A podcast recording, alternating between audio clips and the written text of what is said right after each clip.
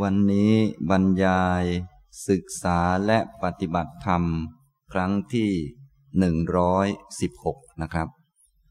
สำหรับหัวข้อที่ตั้งไว้สำหรับบรรยายในช่วงนี้ชื่อหัวข้อว่า เตรียมโสดาบันนะซึ่งผมก็ได้พูดมาหลายครั้งแล้ว ซึ่งในหัวข้อนี้ตอนนี้ผมพูดถึงประเด็นที่สามก็คือ วิธีปฏิบัติ พื่อเป็นโสดาบันนะซึ่งในวิธีปฏิบัติเพื่อเป็นโสดาบันถ้าพูดแบบครอบคลุมกว้างๆเต็มที่แล้ว ก็คือปฏิบัติอยู่ในอริยมรรคมีองค์แปด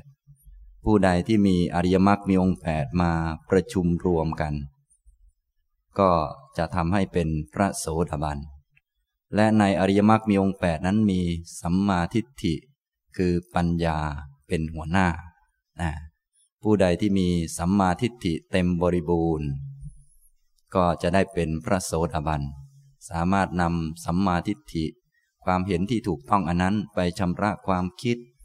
คำพูดการกระทำแล้วก็องค์มรรคอื่นๆ ให้เต็มบริบูรณ์จนกระทั่ง ถึงความเป็นพระอรหันต์ได้นะผมก็เลยได้พูดถึงวิธีปฏิบัติเพื่อเป็นโสดาบันโดย กล่าวถึงในแง่ของสัมมาทิฏฐิคือในด้านปัญญาขึ้นมาก่อนนะซึ่งสัมมาทิฏฐิหรือว่าปัญญาความเห็นความรู้ที่ถูกต้องนั้น มีที่มาหลักๆอยู่สองประการด้วยกัน ประการที่หนึ่งก็คือ ปรโตโคสะ เสียงจากผู้อื่น ผู้อื่นนั้นก็คือพระพุทธเจ้า เนื่องจากพวกเรานั้น ไม่ได้บำเพ็ญมารมีมาเพื่อที่จะคิดค้นธรรมะได้ด้วยตัวเอง ต้องมีการฟังก่อนนะฟังพระพุทธเจ้า เสียงประกาศธรรมะ ของพระพุทธเจ้านั่นแหะถ้าเรามีโอกาสได้ฟังก็เป็นปัจจัยให้เกิดสัมมาทิฏฐิก่อให้เกิดปัญญานะนี่เป็นเหตุอันที่หนึ่งเหตุอันที่สองก็คือ โยนิโสมนสิการะ การกระทำเอาไว้ในใจโดยแยบคายโดยถูกต้อง เมื่อฟังแล้วจดจำไว้ได้ ก็น้อมธรรมะเข้ามาใส่ใจของตัวเองนะ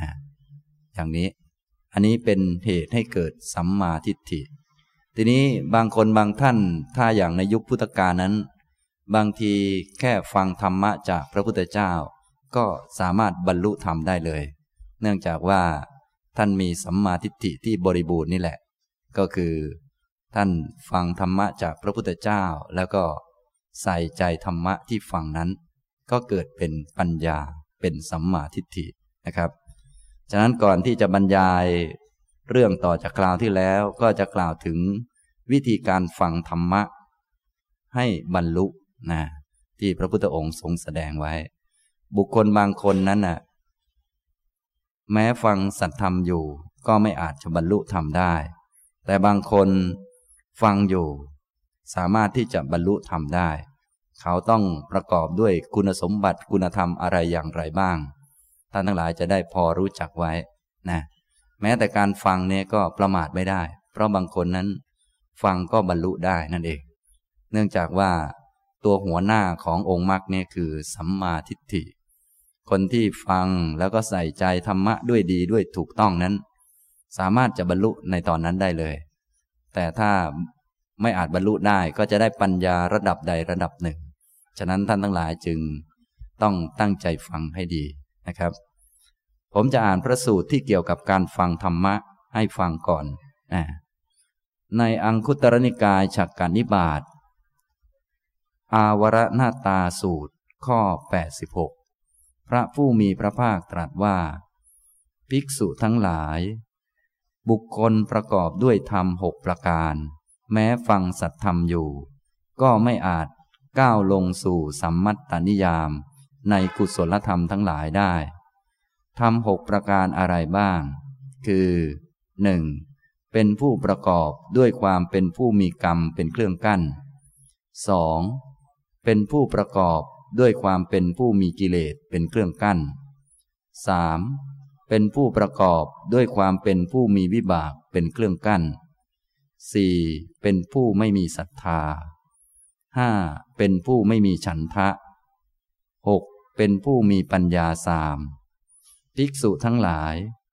บุคคลประกอบด้วยธรรมหกประการนี้แล แม้ฟังสัตธรรมอยู่ ก็ไม่อาจก้าวลงสู่สัมมัตตนิยาม ในกุศลธรรมทั้งหลายได้ ภิกษุทั้งหลาย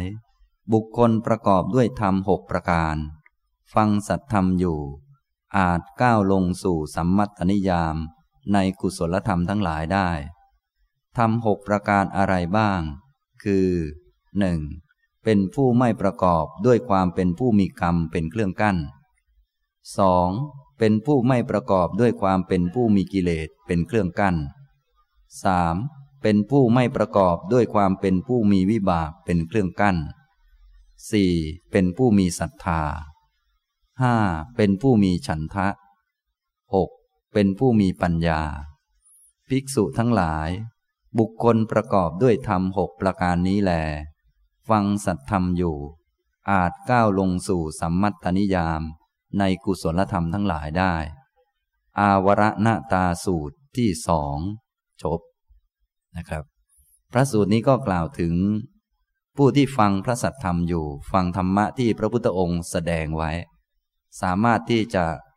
ก้าวลงสู่สัมมัตตนิยามก็คือความแน่นอนในกุศลธรรมทั้งหลายได้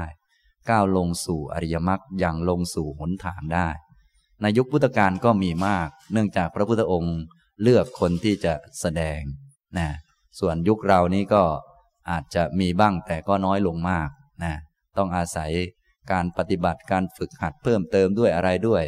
หรือบางท่านก็เห็นผิดคิดว่า การฟังธรรมนี้ยังไม่ได้ปฏิบัติก็เลยไม่สนใจฟังอย่างนี้เป็นต้น ก็ทำให้เสียโอกาสแห่งการมีปัญญา การที่จะได้เข้าใจธรรมะ การจะได้บรรลุธรรมะจากการฟังก็ลดลงไปเรื่อยๆนะฉะนั้นถ้าเรามีการฟังที่ถูกต้อง ก็อาจบรรลุธรรมได้ แม้ไม่บรรลุ ถ้าตั้งใจฟังก็ย่อมได้ปัญญาเพิ่มขึ้นเพิ่มขึ้นอย่างนี้นะครับ ในพระสูตรที่ผมอ่านให้ฟังเมื่อกี้นี้ อาวรณตาสูตร พระพุทธองค์ทรงแสดง บุคคลประกอบด้วยธรรมหกประการ แม้ฟังสัตธรรมอยู่ ก็ไม่อาจก้าวลงสู่สัมมัตตนิยาม ในกุศลธรรมทั้งหลายได้ ผู้ที่มีธรรมะหกประการเหล่านี้ที่จะพูดต่อไปนี้ แม้ฟังสัตธรรม ฟังธรรมะที่พระองค์ประกาศ ฟังเรื่องอริยสัจสี่อริยมรรคมีองค์แปดเป็นต้นอยู่ ก็ไม่อาจจะก้าวลงสู่สัมมัตตนิยาม คือความแน่นอน ความเป็นพระโสดาบันได้ ธรรมะหกประการนั้นมีอะไรบ้าง อันที่หนึ่งคือ เป็นผู้ประกอบด้วยความเป็นผู้มีกรรมเป็นเครื่องกั้น บางคนเขามีกรรมเป็นเครื่องกั้น คนเหล่านี้ก็คือ คนที่ทำอนันตริยกรรม ถ้าพวกท่านไม่ได้ทำอนันตริยกรรมก็ยังมีโอกาสอยู่ ที่ฟังแล้วก็สามารถมีปัญญามีดวงตา จนบรรลุธรรมก็ได้นะพวกเราหลังๆมานี้มักเข้าใจผิดคิดว่า ฟังธรรมเนี่ยยังไม่ใช่การปฏิบัติ แต่ที่จริงการฟังธรรมก็เป็นการปฏิบัติอย่างหนึ่งนะเพราะว่าการปฏิบัติธรรมเราปฏิบัติอยู่ในอริยมรรคมีองค์แปด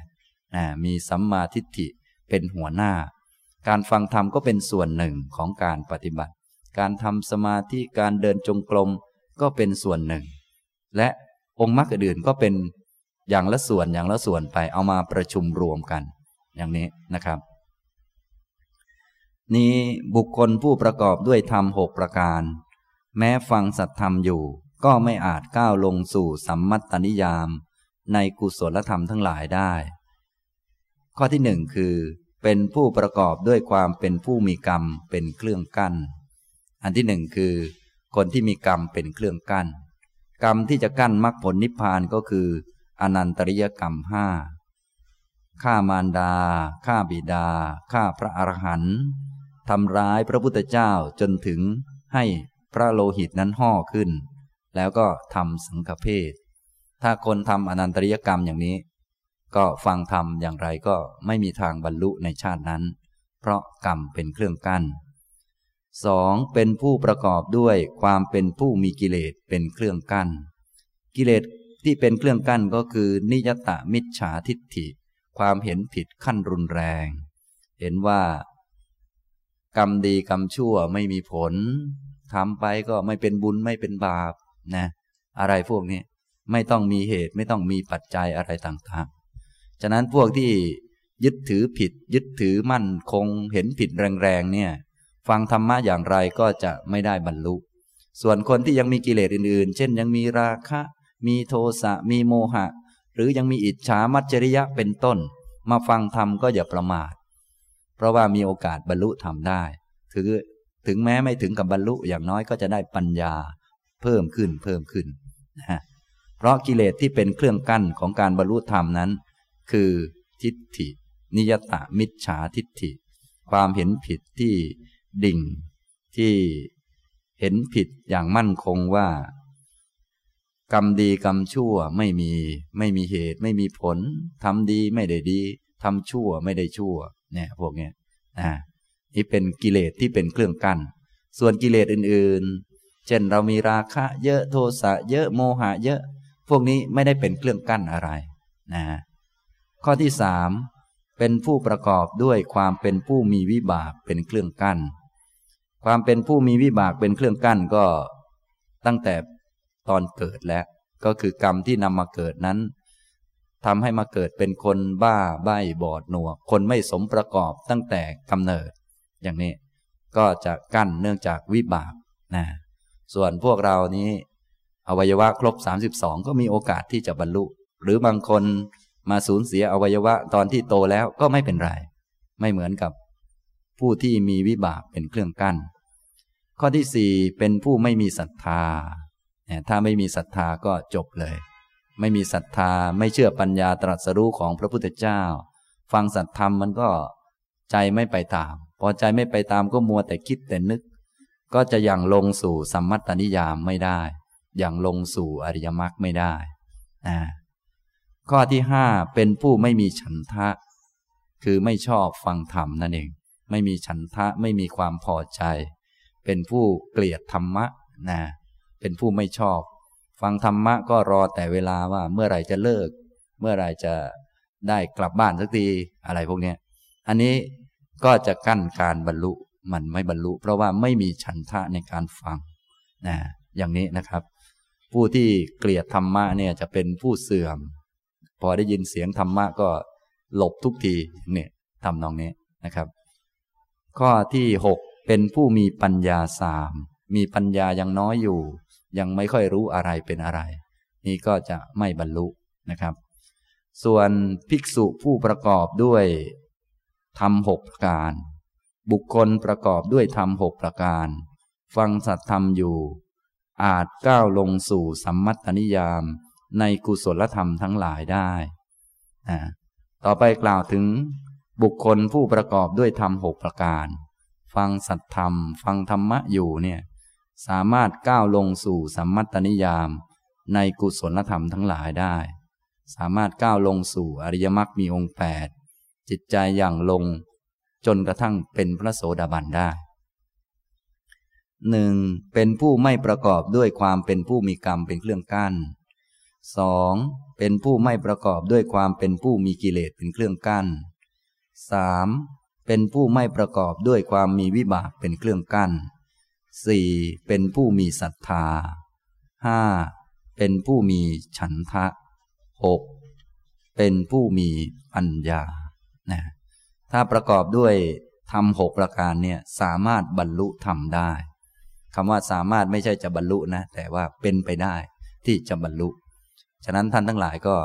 อย่าลืมเวลาไปฟังธรรม ไม่ว่าจะที่นี่ก็ดีที่อื่นก็ดี อย่าลืมตั้งใจฟังให้ดี ถ้าไม่มี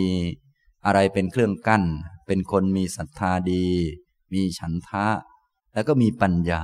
ก็สามารถบรรลุธรรมได้ ถึงแม้ไม่บรรลุธรรมในตอนนั้น ถ้าเรามีศรัทธาดีมีฉันทะ แล้วก็รู้จักพิจารณาด้วยปัญญา ก็จะได้ความรู้มากกว่าปกติอยู่แล้วนะครับ อย่างนี้ อีกพระสูตรหนึ่ง ในสุดสูติสูตร อังคุจรนิกาย ฉักกานิบาตข้อ 88 พระผู้มีพระภาคตรัสว่า ภิกษุทั้งหลาย บุคคลประกอบด้วยธรรมหกประการ แม้ฟังสัตธรรมอยู่ ก็ไม่อาจก้าวลงสู่สัมมัตตนิยาม ในกุศลธรรมทั้งหลายได้ทำหกประการอะไรบ้าง คือ เมื่อบุคคลอื่นแสดงธรรมวินัยที่ตถาคตประกาศไว้ ข้อหนึ่งไม่ตั้งใจฟังด้วยดี 2. ไม่เงี่ยโสดสนับ 3. ไม่ตั้งใจใฝ่รู้ 4. ถือเอาแต่สิ่งที่ไม่เป็นประโยชน์ 5. ทิ้งสิ่งที่เป็นประโยชน์ 6. ประกอบด้วยอนะนุโลมิกะขันติ ภิกษุทั้งหลาย บุคคลประกอบด้วยธรรมหกประการนี้แล แม้ฟังสัตธรรมอยู่ ก็ไม่อาจก้าวลงสู่สัมมัตตนิยามในกุศลธรรมทั้งหลายได้ ภิกษุทั้งหลาย บุคคลประกอบด้วยธรรมหกประการ ฟังสัตธรรมอยู่ อาจเพื่อก้าวลงสู่สัมมัตตนิยามในกุศลธรรมทั้งหลายได้ทำหกประการอะไรบ้าง คือ เมื่อบุคคลอื่นแสดงธรรมวินัยที่ตถาคตประกาศไว้หนึ่งตั้งใจฟังด้วยดีสองเงี่ยโสดสดับสามตั้งใจใฝ่รู้สี่ถือเอาแต่สิ่งที่เป็นประโยชน์ห้าทิ้งสิ่งที่ไม่เป็นประโยชน์หกประกอบด้วยอนุโลมิกะขันติ ภิกษุทั้งหลาย บุคคลประกอบด้วยธรรมหกประการนี้แล ฟังสัตธรรมอยู่ อาจก้าวลงสู่สัมมัตนิยาม ในกุศลธรรมทั้งหลายได้นะครับ นี่ก็กล่าวถึงบุคคลประกอบด้วยธรรมหกประการ ที่แม้ฟังพระสัทธรรมอยู่ ก็ไม่อาจที่จะก้าวลงสู่สัมมัตตนิยาม ไม่อาจจะก้าวลงสู่อริยมรรคไม่อาจจะเป็นพระโสดาบันเป็นต้นได้ ก็หกประการมีอะไรบ้าง ก็คือเมื่อคนอื่นเขาแสดงธรรมะที่พระพุทธเจ้าประกาศเอาไว้ อย่างผมมาแสดงธรรมเป็นต้นนะข้อที่หนึ่งไม่ตั้งใจฟังด้วยดีนะไม่ตั้งใจที่จะฟังก็นั่งไปงั้นแหละ นั่งหลับไปบ้างอะไรไปบ้าง อะไรพวกเนี้ยนะข้อที่สองไม่เงี่ยโสดสดับ ข้อที่สามไม่ตั้งใจใฝ่รู้ สี่ถือเอาแต่สิ่งที่ไม่เป็นประโยชน์ห้าทิ้งสิ่งที่เป็นประโยชน์ ฉะนั้นบางท่านที่ฟังธรรมแล้วไม่ค่อยรู้เรื่องไม่ค่อยเข้าใจ ก็ต้องบางทีต้องมาดูตัวเอง ที่ฟังฟังอยู่เนี่ยฟังอย่างไรบ้าง เพราะว่าบางทีแล้ว เราฟังไม่ค่อยตั้งใจนะแทนที่จะได้ปัญญาก็ไม่ค่อยได้ แต่ถ้าตั้งใจฟังด้วยดี เงี่ยโสดก็คือเงี่ยหูลงฟัง ตัดทิ้งเรื่องอื่นๆ ทิ้งไปหมดในระหว่างนั้น เพราะว่าโอกาสที่จะได้ฟังธรรมะ ก็ไม่มากนัก บางท่านนี้วันหนึ่ง ได้ฟังธรรมก็ไม่ถึงชั่วโมงด้วยซ้ำไปนะฉะนั้นถ้าถือโอกาสช่วงนี้คล้ายๆกับทิ้งเรื่องอื่นให้หมด ปัญญาก็จะมีโอกาสเกิดได้มาก และสามารถที่จะบรรลุธรรมได้ด้วย อย่างนี้นะอันนี้ บุคคลประกอบด้วยธรรมหกประการ แม้ฟังสัตธรรมอยู่ ก็ไม่อาจที่จะบรรลุได้ก็คือ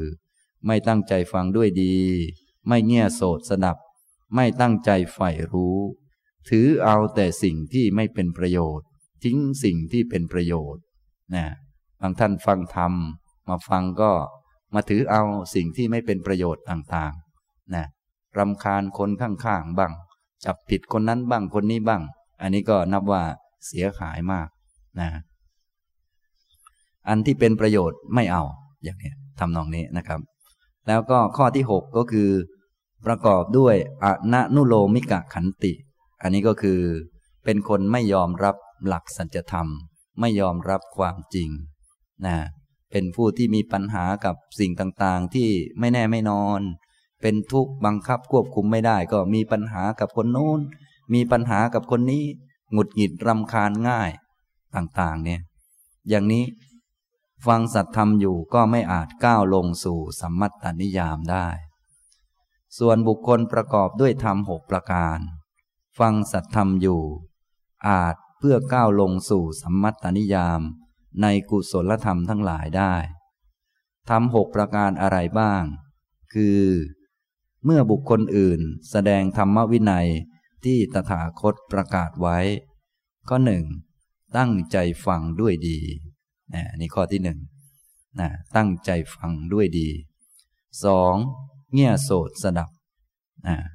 สามตั้งใจใฝ่รู้สี่ถือเอาแต่สิ่งที่เป็นประโยชน์ห้าทิ้งสิ่งที่ไม่เป็นประโยชน์เนี่ยอย่างนี้ อันไหนที่มีประโยชน์เราก็ถือไปนะเพราะว่ามาที่ใดที่หนึ่ง จะให้มีแต่ประโยชน์ มีแต่ของดีทั้งหมดนี้มันเป็นไปไม่ได้ ก็เป็นผู้ที่ ตั้งใจที่จะถือเอาแต่สิ่งที่ไม่เป็นประโยชน์ ส่วนสิ่งไม่เป็นประโยชน์ก็ทิ้งไปอย่างนี้นะครับ ข้อที่ 6 ประกอบด้วยอนุโลมิกะขันติ อันนี้เป็นผู้ที่ยอมรับหลักสัจธรรม ยอมรับความจริง สิ่งต่างๆ ไม่แน่ไม่นอน ควบคุมไม่ได้ เขาก็ยอมรับ ไปที่ไหนก็พร้อมจะยอมรับอยู่เสมอ เปิดใจรับธรรมะอยู่เสมอ ไม่หงุดหงิดไม่รำคาญกับเรื่องต่างๆนะเป็นผู้ที่พร้อมยอมรับความจริงอย่างนี้นะถ้าเป็นผู้ประกอบด้วยธรรมหกประการนี้ ฟังสัตธรรมอยู่ ก็สามารถที่จะบรรลุธรรมได้อย่างนี้นะครับฉะนั้นในเบื้องต้นวันนี้ผมอ่านให้ฟังสองพระสูตร เพื่อว่าท่านทั้งหลายที่มาในที่นี้ก็ฟังธรรมอยู่เป็นประจำ จะได้ ตั้งใจฟังให้ดี แล้วก็มีธรรมะที่ถูกต้องเพื่อที่จะได้มีโอกาส มีปัญญาเพิ่มขึ้น หรือแม้กระทั่ง สามารถที่จะบรรลุธรรมได้นะแต่หากบรรลุไม่ได้ก็ไม่เป็นไร เราก็ไปฝึกฝึกเพิ่มเติมเอานะอย่างน้อยก็จะได้มีปัญญามากขึ้นนะครับสำหรับหัวข้อที่ผมบรรยายอยู่ในช่วงนี้ ชื่อว่าเตรียมโสดาบันนะบรรยายอยู่ใน ประเด็นที่สามก็คือ วิธีปฏิบัติเพื่อเป็นโสดาบัน ซึ่งในวิธีปฏิบัติเพื่อเป็นพระโสดาบันนั้น หากพูดแบบครอบคลุมเต็มที่ครบถ้วนแล้ว คือทำในอริยมรรคมีองค์แปดให้ปฏิบัติตามอริยมรรคโดยมีสัมมาทิฏฐิเป็นหัวหน้า ผู้ใดที่มีสัมมาทิฏฐิเต็มบริบูรณ์ เห็นชัด รู้รูปเป็นรูปรู้นามเป็นนาม รู้ ขันห้าว่าไม่มีตัวไม่มีตน รู้ธรรมะว่าเป็นธรรมะนั่นเอง รู้ทุกข์ว่าเป็นทุกข์รู้เหตุเกิดทุกข์ว่าเป็นเหตุเกิดทุกข์รู้ความดับทุกข์ว่าเป็นความดับทุกข์รู้หนทางข้อปฏิบัติให้ถึงความดับทุกข์ว่าเป็นหนทาง รู้ตามที่มันเป็นจริงนะรู้ตามที่มันเป็น ทุกข์มันก็เป็นทุกข์ จะเปลี่ยนให้มันเป็นสุขมันก็ไม่ได้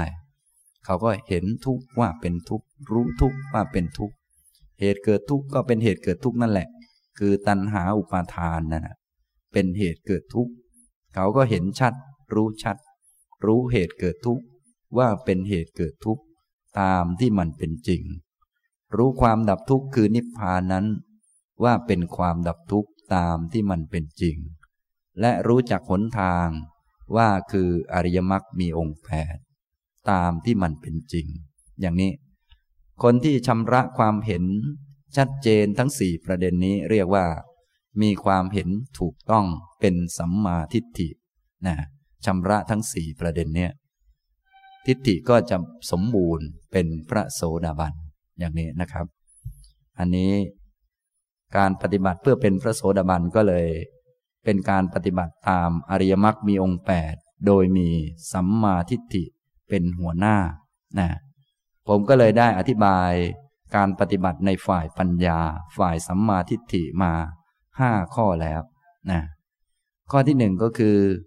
มีปัญญารู้เห็นธรรม มีธรรมจักสุผู้ใดมีปัญญารู้เห็นธรรม มีธรรมจักสุก็จะได้เป็นพระโสดาบัน ข้อที่สองยอมรับ กฎธรรมชาติ คล้อยตามสัจธรรม ยอมรับกฎของธรรมะ ธรรมะมันเป็นอย่างนั้นอย่างที่มันเป็น ของไม่เที่ยงมันก็ไม่เที่ยงนะยอมรับ ของเป็นทุกข์มันก็เป็นทุกข์ ของไม่ใช่ตัวตนก็ไม่ใช่ตัวตน อยู่อย่างนั้นแหละ เป็นธรรมดาอย่างนั้นนะเมื่อยอมรับกฎความจริงคล้อยตามสัจธรรม จิตก็จะอย่างลงสู่อริยมรรคได้สาม รู้จักมองทุกสิ่งเป็นไปในลักษณะเป็นกระแสนะชีวิตของเราก็เป็นกระแสเช่นเดียวกัน ไหลต่อเนื่องมาเรื่อยๆ และจะไปเรื่อยๆ เป็นกระแสของสิ่งไม่เที่ยง จากไม่เที่ยงไปสู่ความไม่เที่ยง มันเป็นอย่างนั้นเป็นรูปกระแส ไม่ได้มีตัวมีตนค้างนิ่งอยู่ที่ใดที่หนึ่งนะอย่างชีวิตของเราในชาตินี้ก็เป็นกระแส จึงไม่มีตัวเรานิ่งๆ ว่าเราเป็นเด็กเราเป็นผู้ใหญ่ เราเป็นคนโน้นคนนี้ เป็นกระแสของชีวิตที่ไหลมา ตั้งแต่เป็นเด็ก จนเป็นผู้ใหญ่จนกระทั่งถึงตอนนี้ แล้วก็ไม่หยุดก็จะไปเรื่อยๆ เหมือนกระแสน้ำไหลไป ไม่มีวันย้อนกลับไปเรื่อยๆ จนตาย ถ้ายังไม่หมดกิเลสก็เกิดใหม่ เกิดแล้วก็ไหลไปเรื่อย แก่แล้วก็ตาย ยังไม่หมดกิเลสก็เกิดใหม่ แล้วก็ไหลไปเรื่อยๆ แก่แล้วก็ตาย แล้วก็เกิดใหม่ เป็นอย่างนี้นะถ้าใครรู้จักมองสิ่งต่างๆ ที่มีลักษณะไหลไปเป็นรูปกระแสอย่างนี้นะอันนี้ก็จะทำให้ละความเห็นผิดที่ว่ามีตัวมีตนมีเรามีเขาได้ อย่างนี้ จิตก็จะอย่างลงสู่การรู้แจ้งอริยสัจอย่างลงสู่อริยมรรคต่อไปนะวิธีที่สี่ก็คือรู้จักมองสิ่งต่างๆ อย่างมีเงื่อนไข มองทุกสิ่งทุกอย่างนั้นมันเป็นของมีเงื่อนไข มีเหตุมีปัจจัย ไม่ได้มีพระเจ้า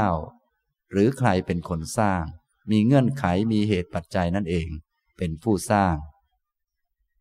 เมื่อสิ่งนี้มีสิ่งนี้จึงมี เพราะความเกิดขึ้นของสิ่งนี้สิ่งนี้จึงเกิดขึ้น เมื่อสิ่งนี้ไม่มีสิ่งนี้ก็ไม่มี เพราะการดับไปของสิ่งนี้สิ่งนี้จึงดับไป อันนี้ก็เป็นหลักการย่อๆ เราก็เติมคำว่าสิ่งนี้สิ่งนี้เข้ามาบ่อยๆ พิจารณา ไม่ว่าจะเป็นเรื่องอะไรทั้งนั้น ก็ล้วนเป็นไปตามเงื่อนไข ตามเหตุตามปัจจัย ถ้าเป็นคนรู้จักมอง สิ่งต่างๆ เป็นไปอย่างมีเงื่อนไข พอมีปัญญามากขึ้นก็มองเป็นรูปกระแส ยอมรับสัจธรรมอย่างลง สู่อริยมรรคต่อไปนะนี่ผมก็พูดจากสูงไล่มาเรื่อยๆ จนมาถึงข้อที่ห้าก็คือ รู้จักมอง แยกแยะองค์ประกอบ และมองให้เห็นข้อเท็จจริงของแต่ละองค์ประกอบนะสิ่งต่างๆที่เป็นไปตามเงื่อนไขตามเหตุตามปัจจัย เป็นไปในรูปกระแสนั้น มันเป็นสังขารคำว่าสังขารสังขารแปลว่า สิ่งที่มันมีการปรุงการแต่งกัน มารวมกันมันจึงมีขึ้น เหมือนท่านทั้งหลายนั่งนั่งอยู่นี้เป็นสังขาร ต้องมีหลายส่วนมารวมกัน จึงมีขึ้น โต๊ะเก้าอี้ที่มีขึ้น มันเป็นสังขารมันต้องรวมกันหลายส่วน จึงเป็นโต๊ะ จึงเป็นเก้าอี้ รถยนต์มันเป็นสังขาร บ้านมันเป็นสังขารนะอย่างนี้มันต้องรวมกันด้วยอุปกรณ์หลาย ๆ อย่างมันจึงเกิดสิ่งนี้ขึ้นมา การที่เรารู้จักมองแบบแยกแยะองค์ประกอบ ว่าองค์ประกอบมันมีอะไรบ้าง ก็จะทำให้ไม่เข้าใจผิด ไม่นึกว่ามีตนมีของตน ไม่นึกว่ามีสิ่งนั้นจริง ๆ ไม่ได้นึกว่ามีคนจริง ๆ ไม่นึกว่ามีสัตว์ มีผู้หญิงผู้ชายจริง ๆ เพราะผู้หญิงก็เกิดจากองค์ประกอบหลายอย่าง ผู้ชายก็เกิดจากองค์ประกอบเหมือนกัน มีส่วนประกอบต่างๆ มารวมกันเข้า อย่างนี้ ถ้าอย่างพวกเราไม่เคยหัดมอง ไม่เคยฝึก ไม่เคยหัดเนี่ย มองปุ๊บก็เป็นคนเลย เป็นหญิงเป็นชาย มันติดสมมุติติดบัญญัติอยู่ อย่างนี้นะ ก็ต้องรู้จักมองแยกแยะองค์ประกอบ เริ่มตั้งแต่มองแยกแยะย่อยๆก่อน อย่างน้อยให้มองแยกเป็นสองส่วน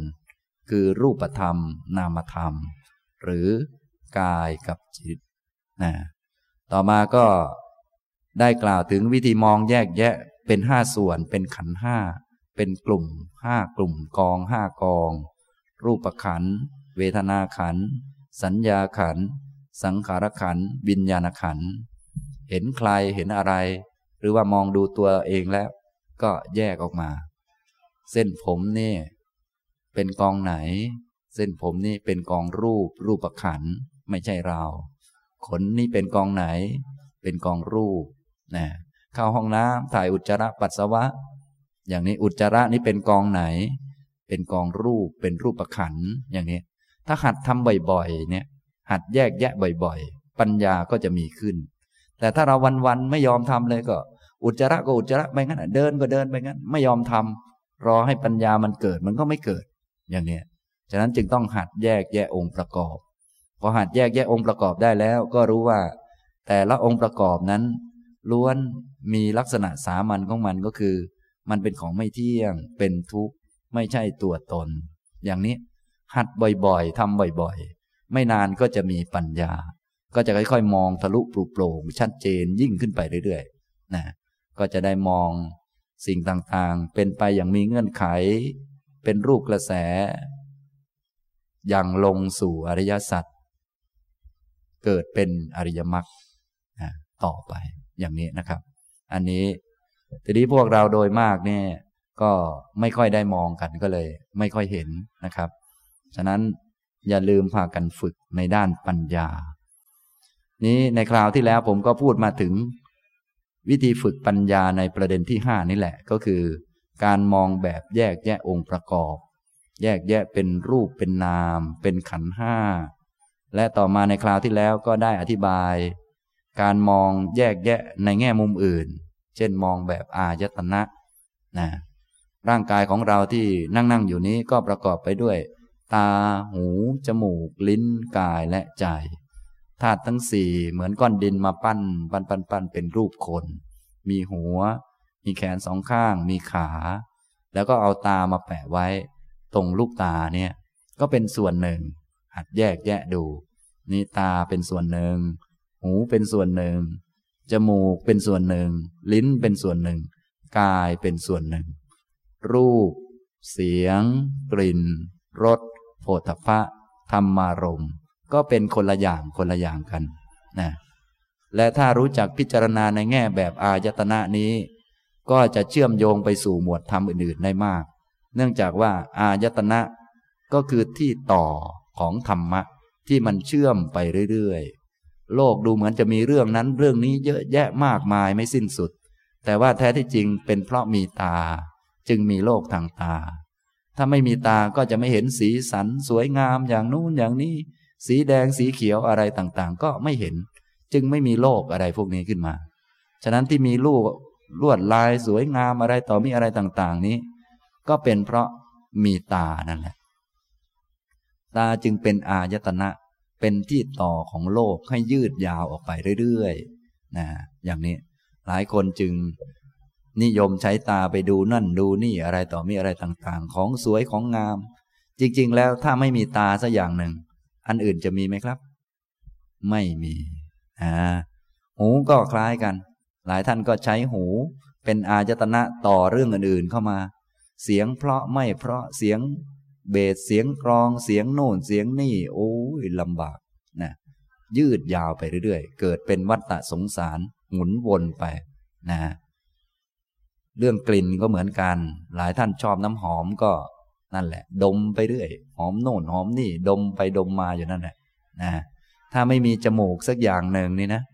คานประสาทหายไป ทุกอย่างก็ไม่มีอะไรนะคานะก็เลยเป็นอายตนะ ในความหมายที่ว่ามันเป็นเครื่องต่อของธรรมะอื่นๆ ให้ยืดยาวออกไป จิวหาลิ้นนี่ก็เหมือนกันนะ วกเรายุคหลังๆ นี่ก็ติดข้องกับการกินกันมาก แม้แต่ในรายการทีวีนี่ มีเยอะไหมครับเนี่ย โอ้โห กว่าจะได้กินแต่ละทีนี่นะ ไม่รู้ผัดโน่นผัดนี่ หมักโน่นหมักนี่ต้องอย่างโน่นอย่างนี้กี่เดือนกี่ปีก็ว่าไป โอ้โหลำบากลำบนมาก แต่ที่จริงแล้วถ้าไม่มีลิ้นสักอย่างเดียว อันอื่นก็ไม่ได้มีอะไร อย่างนี้ ฉะนั้นถ้าไม่รู้จักสิ่งเหล่านี้แยกแยกออกมา ก็จะยึดลิ้นนี่ว่าเป็นตัวตนเป็นของตน เป็นเรา พอเป็นเราก็เราได้ชิม เราได้ริมรสอร่อย เราได้กินอันโน้นเราได้กินอันนี้ เราได้กินอะไรที่มีค่ามากมาย อย่างนี้จนหลงลืมความจริงไปแท้ที่จริง แม้แต่ลิ้นเป็นตัวเราไหมครับ ไม่เป็น ฉะนั้นเอาลิ้นไปลิ้มอันโน้นอันนี้ จะเป็นเราได้กินไหม เราได้ริมไหม ไม่เป็น อย่างนี้นะ คนจึงหลงกันมากก็เพราะอย่างนี้ไม่รู้จักแยกแยะองค์ประกอบออกมา พอไม่แยกแยะ ก็เห็นเป็นคนไปเลย เห็นเป็นเราไปเลย บางทีไปอิจฉาชาวบ้านเขาอีก ว่าโอ้ยเธอได้กินดีเนาะได้กินอร่อย อย่างโน้นอย่างนี้ฉันอยากกินบ้าง อะไรก็ไปเรื่อยเลย อย่างนี้นะทำนองนี้ แบบที่พวกเราเป็นอยู่นั่นเองก็วุ่นวาย อย่างนี้นะครับ ฉะนั้น ต้องหัดเจริญปัญญา ไม่อย่างนั้นแล้วเราก็จะหลงผิดอย่างนี้ไปตลอดนะท้ายที่สุดแต่ละคนก็จะไม่ได้อะไรไปนะ ไม่ได้อาหารไป ไม่ได้นู่น ไม่ได้นี่ไป และอย่างที่กล่าวบ่อยๆ ก็คือ อาหารแม้จะมีมากมาย เต็มโลกเนี่ย เวลาเรากินจริง ๆ เราก็กินได้จานเดียวเท่านั้นแหละ กินแค่พออิ่มท้องเท่านั้นเอง แต่บางคนรู้สึกว่าจะวุ่นวายแล้วเกินกับเรื่องพวกนี้นะ อย่างนี้ กระทั่งบางทีตลาดทั้งตลาดเนี่ยหา ที่กินไม่ได้เลยเขาว่าอย่างนั้นนะเนี่ยอย่างนี้เป็นต้น นี้ก็นับว่ามีความลำบากมาก เพราะพากันเห็นผิดนั่นเองนะครับ ต่อไปก็ด้านทางใจมนายตนะ ใจก็รับรู้ธรรมารมณ์ต่างๆ อย่างนี้นะครับ ในคราวที่แล้วผมก็เลยได้อ่านพระสูตรที่พระพุทธองค์ได้ทรงแสดงเกี่ยวกับ ธรรมะสามสิบประการที่ ไม่ใช่ของเธอทั้งหลาย ก็คือตาเนี่ยไม่ใช่ของเธอทั้งหลาย เธอทั้งหลายจงละ ตานั้นเสีย ตาที่เธอทั้งหลายละได้แล้วก็จะเป็นไปเพื่อประโยชน์เกื้อกูลเพื่อความสุขนะถ้าละความเห็นผิดและความยึดมั่นถือมั่นในตาได้ ก็จะเป็นไปเพื่อประโยชน์ก็คือได้ใช้ตาให้เป็นประโยชน์ เอามาเป็นเครื่องใช้ ใช้อ่านหนังสือ ใช้พิจารณา ธรรมะอะไรต่อมีอะไรต่างๆได้ ถ้าเห็นผิดว่าตาเป็นเราเป็นของเราแล้ว ก็จะวุ่นแต่ปลนเปรอตนอยู่โดยอาศัยตา จนหลายท่านตาจะพังอยู่แล้ว เลยไม่ได้ใช้ตาให้เป็นประโยชน์ ไม่ได้ใช้ตาไปอ่านธรรมะเลย เพราะว่าเห็นผิดอยู่อย่างนั้น ฉะนั้นถ้าเลิกเห็นผิด ก็จะได้ตานั้นไปใช้ประโยชน์ เป็นของใช้นะหลายท่านไม่ได้ใช้อ่านหนังสือเลยนะ ตาเนี่ยใช้ไปส่องอะไรบ้างก็ไม่ทราบ วันๆจนจะตาอยู่แล้ว ตาก็จะพังอยู่แล้วนะอย่างเนี้ยใจแทนที่จะได้เอามาคิดมานึกธรรมะเนี่ย วันๆอะไรอยู่ในใจก็ไม่รู้ มีแต่เรื่องตนของตนมีแต่เรื่อง อะไรก็ไม่รู้ขี้หมูราขี้หมาแห้งเต็มไปหมดเลย อันนี้เพราะยึดว่าใจเป็นเราเป็นของเรา เราก็เลย ไม่ได้รับประโยชน์จากใจนั้น แต่ถ้าไม่ยึดไม่ถือ ใจก็เป็นใจนั่นแหละ เราก็จะได้รับประโยชน์จากใจอันนั้น ได้รับประโยชน์เกื้อกูล ก็คือ เอาใจนั้นไปรับรู้เรื่องที่สมควร มาใส่ใจธรรมะ เอาธรรมะมาใส่ไว้ในใจให้มากๆ อย่างนี้ก็จะเป็นไปเพื่อประโยชน์และเพื่อความสุขต่อไปอย่างนี้นะครับ อันนี้ ในคราวที่แล้วก็ได้อ่านให้ฟังเกี่ยวกับ ธรรมะสามสิบประการที่ไม่ใช่ของเราทั้งหลาย เราทั้งหลายก็ควรละสิ่งเหล่านั้นเสีย ละความเห็นผิดและความยึดถือในสิ่งเหล่านั้นนะครับ จริงๆแล้ว สิ่งทั้งหลายทั้งปวง ที่เป็นสังขารก็เป็นไปตามเงื่อนไข เป็นไปตามเหตุตามปัจจัยของมันอย่างนั้นนะ สิ่งเหล่านั้นเราควรรู้จักมองแยกแยะองค์ประกอบออกมาให้เห็นทั้งหมดทั้งปวงนั่นแหละ ว่ามันไม่เที่ยงเป็นทุกข์ไม่ใช่ตัวไม่ใช่ตน อย่างนี้นะครับ ผมจะอ่านพระสูตรให้ฟังพระสูตรหนึ่งชื่อว่า สัพพะสูตร จากคำพีสังยุตตนิกาย สลายตนะวักข้อ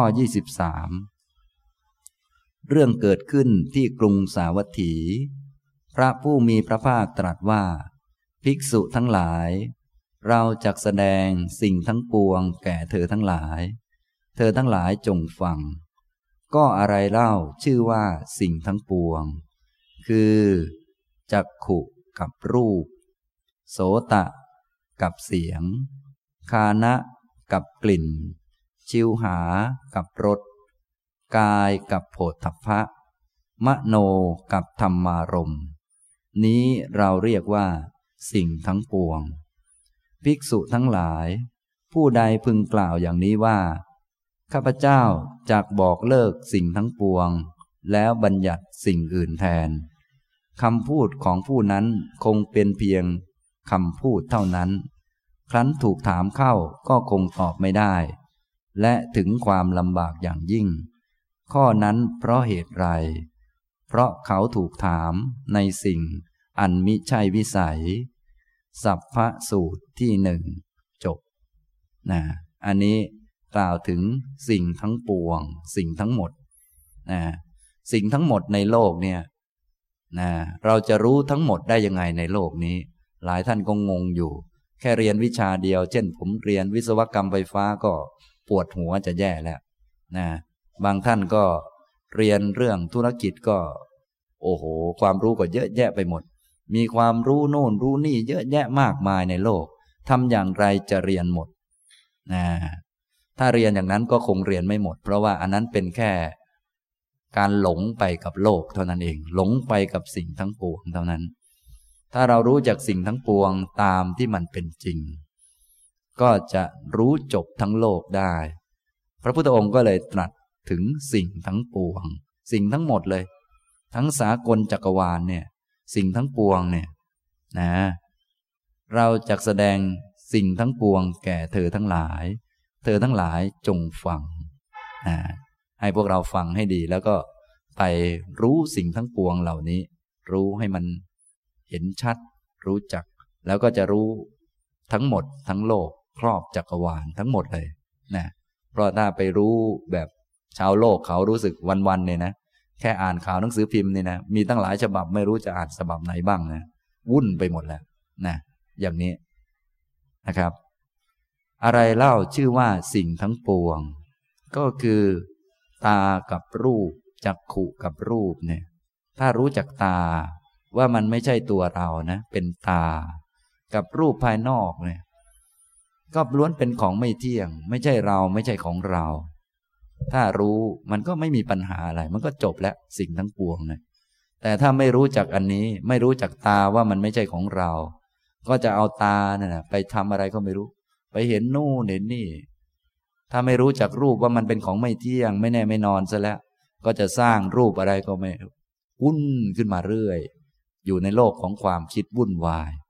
ซึ่งดูเหมือนมีมากมายแต่ว่า ไม่ได้มีมากเลย มีแค่ ตากับรูปเท่านั้นเอง นี่แหละคือสิ่งทั้งปวงนะครับ มีตาก็มองเห็นสิ่งที่ปรากฏทางตา มีตาก็เลยเห็นคนโน้นคนนี้ ฉะนั้นที่มีคนนั้นคนนี้เยอะแยะมากมาย ถ้าไม่มีตาจะมองเห็นอย่างนี้ไหม ไม่เห็นเท่านั้นเองนะอย่างนี้แค่นี้แหละ ถ้ารู้แค่นี้ก็จะจบโลกแล้ว จบจักรวาลแล้วนะอย่างนี้นะครับ และต่อมาก็คือ หูกับเสียงเนี่ยวันๆรู้สึกมีสิ่งที่ได้ยินเยอะแยะมากมาย รู้เรื่องนู้นเรื่องนี้มากมายเหลือเกินแท้ที่จริงแล้วสิ่งทั้งปวงมันมีแค่สองอันเองทางหู ก็คือ หูนี่แหละ กับเสียง ถ้าไม่มีหูเสียงก็ไม่ปรากฏออกมานะมีหูดีแล้วก็มีเสียง นู่นนี่นั่นเยอะแยะมากมาย ถ้าเรารู้จักหูว่าไม่ใช่ตัวเราไม่ใช่ของเรา รู้จักเสียงว่าล้วนเป็นของไม่เที่ยง ไม่แน่ไม่นอน ไม่เที่ยงเป็นทุกข์ไม่ใช่ตัวไม่ใช่ตน มันจะมีอะไรให้เรารู้อีกบ้างไม่มีแล้ว หมด หมดเท่านี้อ่าตอนนี้พวกเรารู้สึกมีเรื่องต้องรู้เยอะเหลือเกินจนบางท่านอายุก็มากแล้วตาก็อ่านหนังสือพิมพ์ไม่ไหวแล้ว ยังมีเรื่องให้รู้อีกโอ้ยลำบากลำบนมากมายเหลือเกินนะ มีวิชาให้เรียนเยอะแยะเหลือเกิน อันนี้ไม่จบไม่สิ้นสักทีหนึ่ง นี่มันเป็นสังขารมันเป็นอย่างนี้แหละมันปรุงมันแต่งไปเรื่อย ฉะนั้นท่านจะต้องรู้จักวิชาที่เรียนแล้วมันจบ ต้องเรียนทั้งหมดเลย ตากับรูปเท่านี้แหละ เรียนจบเลยเนี่ยตาไม่ใช่ตัวเรานะเนี่ยมาแปะๆอยู่ที่ลูกตาสองข้างเนี่ย ไม่ใช่เรานะเนี่ยกับรูป หูกับเสียง จมูกกับกลิ่นมีเท่านี้แหละ สิ่งทั้งปวง ลิ้นกับรสกายกับสัมผัสและมโนคือใจกับธรรมารมใจกับเรื่องที่มากระทบใจ แล้วก็เป็นนู่นเป็นนี่จนเหมือนเราจะเป็นจะตายอะไรต่อมีอะไร มากมายแล้วนะแท้ที่จริงไม่ได้มีอะไรมากมายอย่างนั้นเลย นะจะมากอะไรไปเท่าไหร่ก็ไม่ถึงตาย ถ้าตายก็จบกันก็เกิดใหม่ก็เท่านั้นแหละ ไม่ได้มีอะไร แต่พวกเรารู้สึกว่าเรื่องที่มากระทบใจเนี่ยโอ้มีนู่นมีนี่มันเยอะมหาศาลจริง ๆ ที่เป็นเช่นนั้น เพราะว่าไม่รู้จักใจตามที่เป็นจริง ไม่รู้จักใจว่าเป็นใจ ยึดถือใจว่าเป็นเราเป็นของเรา ก็เลยรู้สึกเหมือนมีเรื่องกระทบเรา กระทบพวกของเรา มีเรื่องนั้นมาสู่เรา มาสู่พวกของเรา ลูกของเราหลานของเรา มันเยอะไปหมด เรื่องมันก็เลยมากนะอย่างนี้นะครับ อันนี้เรียกว่าสิ่งทั้งปวงนะให้รู้จักแยกแยะอย่างนี้นะครับ และสิ่งทั้งปวงเหล่านี้ เมื่อแยกแยะได้แล้วก็ให้มองข้อเท็จจริงของแต่ละองค์ประกอบว่า เออสิ่งทั้งปวงเหล่านี้ มันมีความเกิดเป็นธรรมดา มีความแก่เป็นธรรมดา มีความเจ็บไข้เป็นธรรมดา มีความตายเป็นธรรมดา มีความเศร้าโศกเป็นธรรมดา มีความเศร้าหมองเป็นธรรมดา มีความสิ้นไปเป็นธรรมดา มีความเสื่อมไปเป็นธรรมดา มีความดับไปเป็นธรรมดาเนี่ยก็คือแยกแยะองค์ประกอบต่างๆออกมา แล้วก็มอง ข้อเท็จจริงของแต่ละองค์ประกอบเหล่านั้น พอหัดมองบ่อยๆ อย่างนี้นะปัญญาก็จะมีขึ้น ต่อไปก็จะชำระความเห็นผิดได้ มองอะไรก็ไม่เป็นคนแล้ว ก็เป็นคนปกตินั่นแหละ แต่ไม่เป็นคนนะเนี่ยหลายท่านก็เลยสงสัยอยู่ว่า มองยังไงจะไม่เป็นคนนี่แหละนะเพราะมองทีไรก็เป็นคนทุกที ก็เพราะว่าไม่ได้หัดนะลองหัดดีๆหัดบ่อยๆ ฝึกบ่อยๆ ฝึกหัดสังเกต หัดแยกแยะองค์ประกอบนะเห็นเส้นผมเส้นหนึ่งขึ้นมามองเห็นตัวเองปุ๊บก็โอ้ส่องเอาหน้าตัวเองส่องไปในกระจกดิหน้ามันอยู่ขันไหนเนี่ยนะก็วางไว้กองหนึ่งเสีย อย่าให้มันเป็นเรา เพราะว่าถ้าเราไม่รู้จักสังเกตไม่แยกแยะองค์ประกอบอย่างนี้ มันก็จะเอาหน้านั้นเป็นเรา และความเข้าใจผิดก็จะค้างอยู่ อย่างนี้ ต้องหัด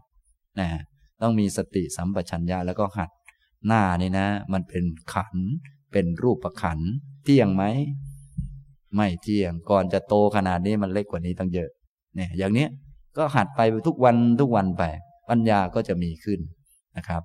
จากนั้นท่านเห็นอะไร สัมผัสอะไร รับรู้อะไร ก็อย่าลืมแยกออกมา แยก มองเห็นก็อ้าวตา ตาเป็นเราไหมล่ะ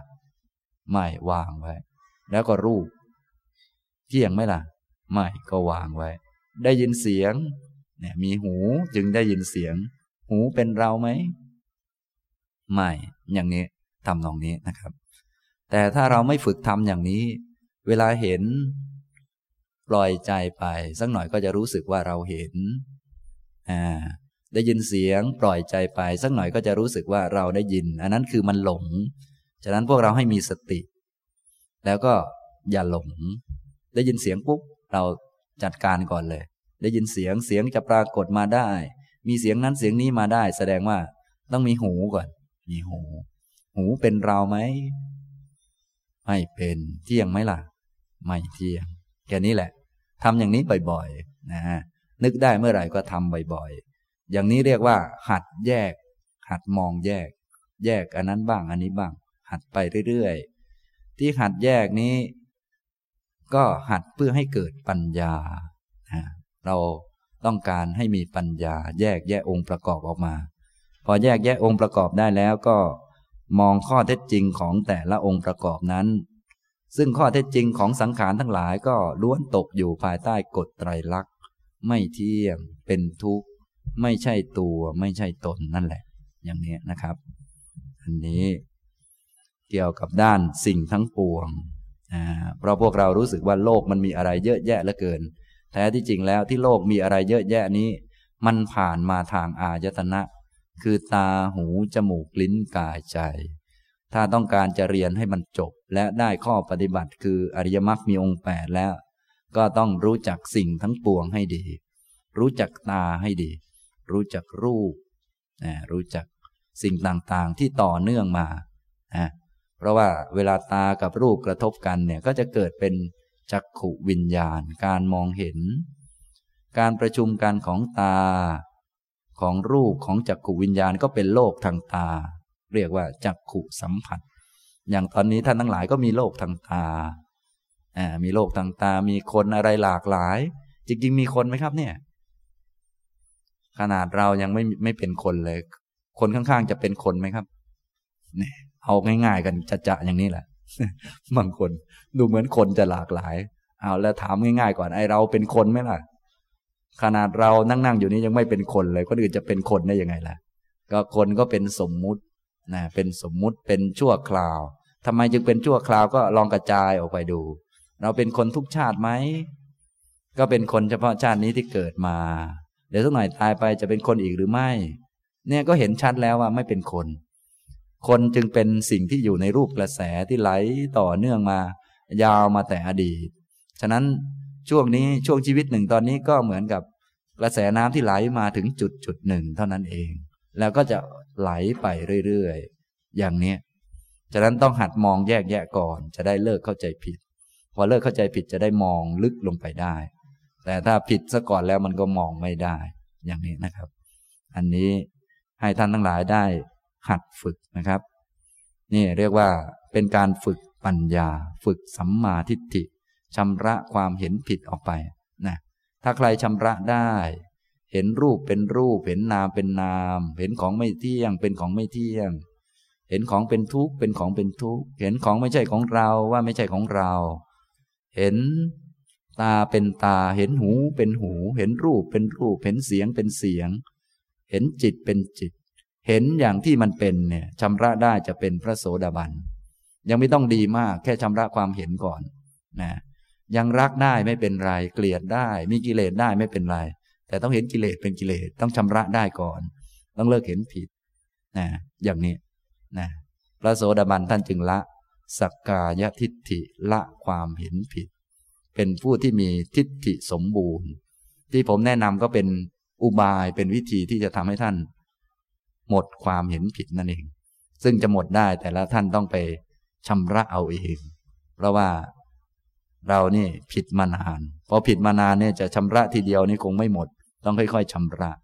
แต่หลายท่านอยากจะชำระแต่ขี้เกียจด้วยอะไรด้วยก็ไม่ได้ชำระสักทีนะฉะนั้นอย่าลืมฟังให้ดี ฟังวิธีแล้วก็เอาไปชำระ โดยเฉพาะท่านไหนที่มีสติดี มีสมาธิดี นั่งสมาธิจิตสงบแล้วก็ มาชำระ ในตัวเองเนี่ยมองลงไป เส้นผมเนี่ย เป็นเราไหมนะชำระออกไปเสีย เพราะว่าถ้าไม่รีบชำระเดี๋ยวสักหน่อยเส้นผมจะเป็นเราเป็นของเราจมูก ขนฟัน กระดูกแต่ละท่อนเป็นตัวเราเป็นของเราไหมเที่ยงไหม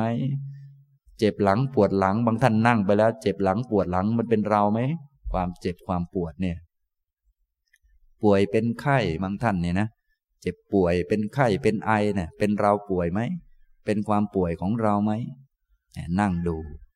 สำรวจดูอย่างนี้นะครับ อันนี้เรียกว่า แยกแยะองค์ประกอบนะครับ การแยกแยะองค์ประกอบนี้จะแยกแบบไหนก็ได้ แยกแบบย่อๆเป็นรูปเป็นนาม แยกแบบขันห้าแยกแบบอายตนะที่ผมพูดเมื่อกี้ก็ได้นะครับ ผมจะอ่านให้ฟังอีกพระสูตรหนึ่ง ซึ่งพระสูตรนี้หลายท่านอาจจะเคยได้ยินบ้าง ก็คือ อาทิตตสูตร พระสูตรที่ว่าด้วยความเร่าร้อน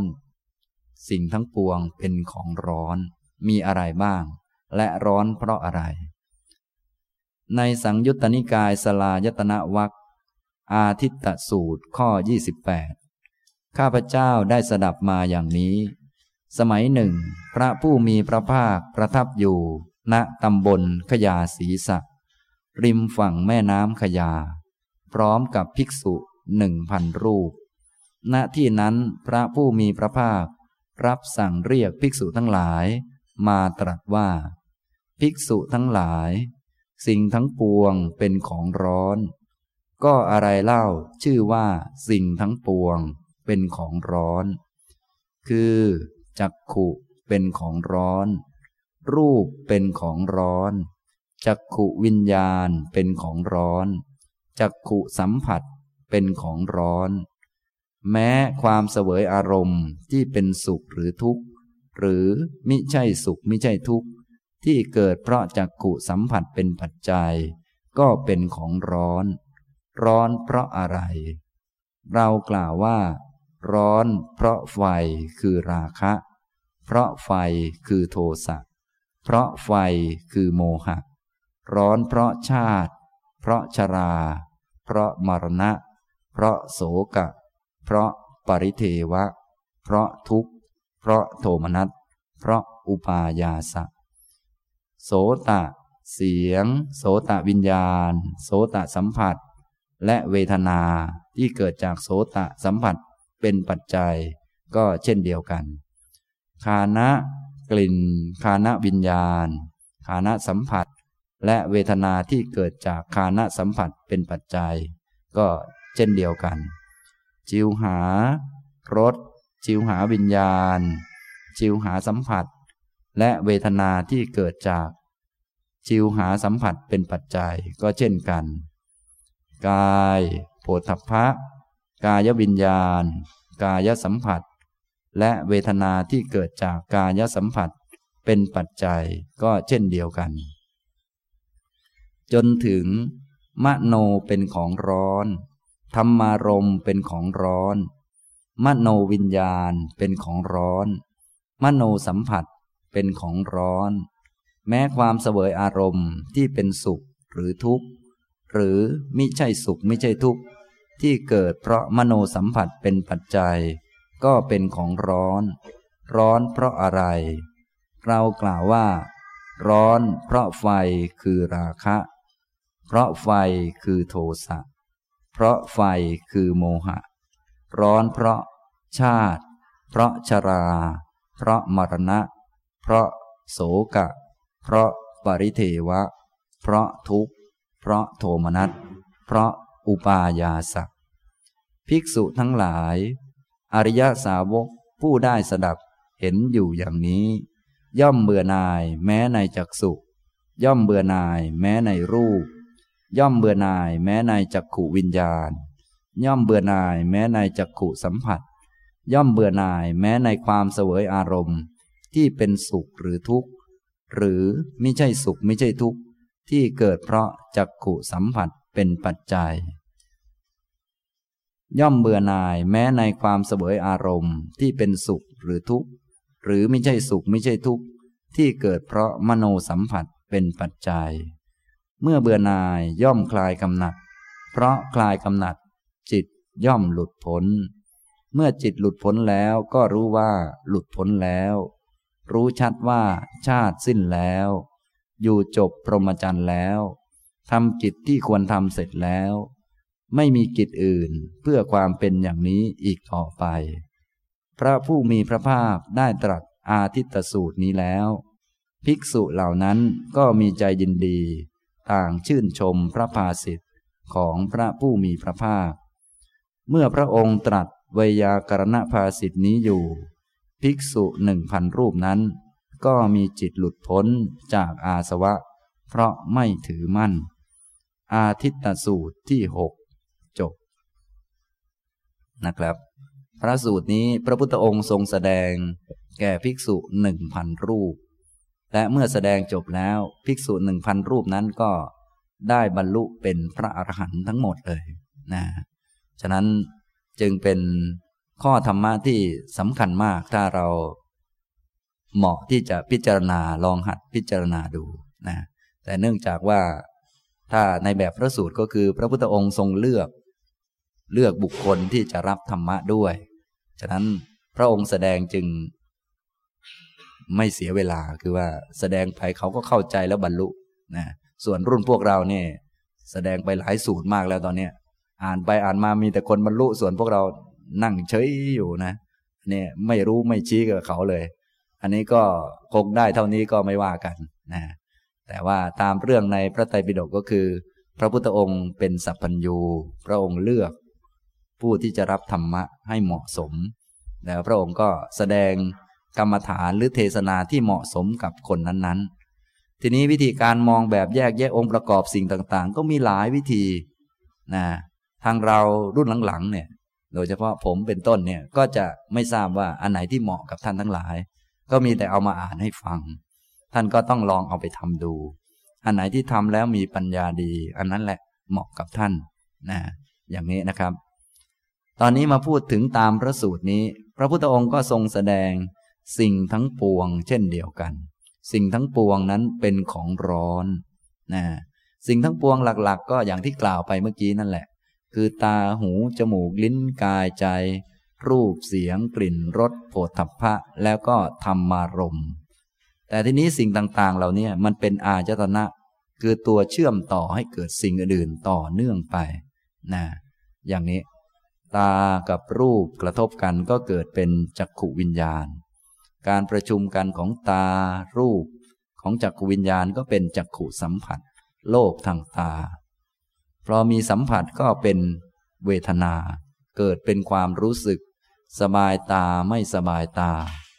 สิ่งทั้งหลายทั้งปวงเหล่านี้ล้วนไม่ใช่เราไม่ใช่ของเรา เพราะมันเกิดจากสิ่งที่ไม่ใช่ของเรานั่นเอง ตานี่เป็นของเราไหมครับ ไม่เป็น นี่ขนาดจุดตั้งต้นยังไม่เป็ดเลยนะ และความสุขความทุกข์ที่เกิดจากเอาตาไปดูจะเป็นของเราได้ไหม ไม่ได้ เพราะขนาดจุดตั้งต้นมันเนี่ย ก็คือตาเนี่ย ยังไม่ใช่ของเราเลย ทีนี้ถ้าสูงสุดก็ใจเนี่ยยังไม่ใช่ของเรา เอาใจไปรับรู้เรื่องนั้นเรื่องนี้แล้วมีความสุข ความสุขที่เกิดขึ้นจะเป็นของเราได้ไหม ไม่ได้ เพราะว่าขนาดเริ่มต้น ใจนี้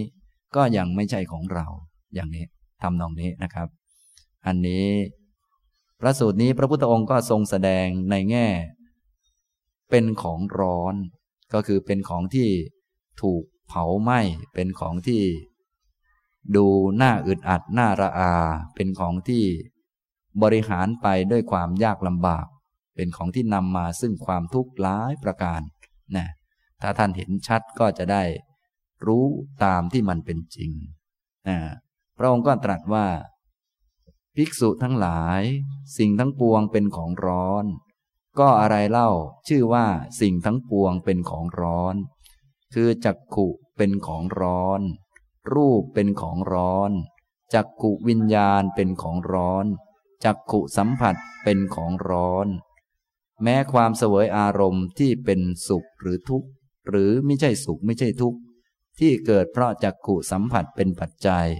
ก็เป็นของร้อน ตาของเรานี่เป็นของร้อน ต้องระมัดระวังมาก ๆ ต้องรู้จักมันตามที่มันเป็นจริง มันร้อนเพราะอะไรล่ะ มันร้อนเพราะกิเลสก็มี ร้อนเพราะมันเป็นไปตามกฎเกณฑ์ธรรมดาของมันก็มีนะร้อนเพราะไฟคือราคะ ตานี่เป็นของร้อนนะ ถ้าไม่ระวังนี่เป็นไงครับ เดี๋ยวก็จะไฟลุกท่วมตาเลยนะไฟคือราคะ ไฟคือโทสะ ไฟคือโมหะ